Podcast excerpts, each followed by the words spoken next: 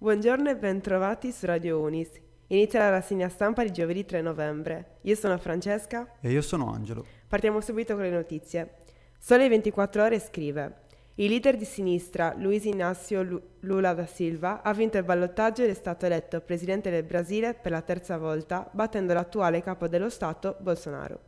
Monitoreremo e sorveglieremo l'Amazzonia, dove combatteremo ogni attività illegale. Allo stesso tempo promuoveremo lo sviluppo sostenibile delle comunità dell'Amazzonia. Queste le prime parole di Lula nel suo discorso di accettazione. Per Lula sono arrivate le congratulazioni dei leader mondiali, tra cui quella del presidente USA Joe Biden, che ha parlato di elezioni libere, giuste e credibili, e del presidente russo Vladimir Putin, che si è congratulato con Lula e ha affermato di voler sviluppare una cooperazione costruttiva con lui. Today scrive: Mercato delle auto in rialzo, ma crolla la vendita delle elettriche.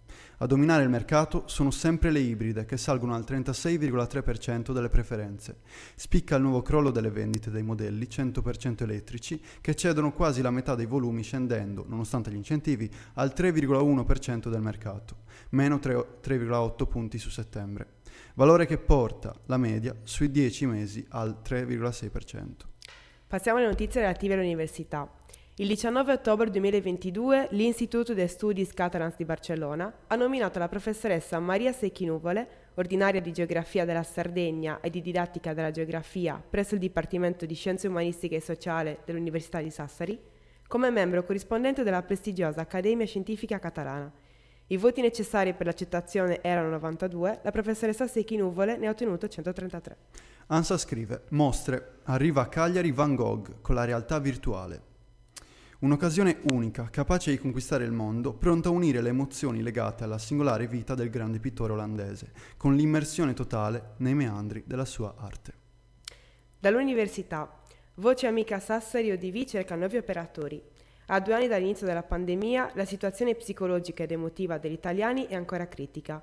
Attualmente Telefono Amico Italia può contare sul sostegno di circa 500 volontari, che mettono a disposizione gratuitamente il proprio tempo per ascoltare, in forma totalmente anonima, chi ha bisogno di parlare per sentirsi meglio. Servono però altre forze per i centri locali e così a Voce Amica Sassari, unico centro in Sardegna affiliato al Telefono Amico Italia, che proprio quest'anno compierà 40 anni, promuove il proprio corso teorico-pratico obbligatorio prima di poter rispondere al telefono. L'obiettivo è non lasciare nessuna richiesta d'aiuto senza risposta. Per aderire è necessario inviare una mail a sassari-telefonamico.it.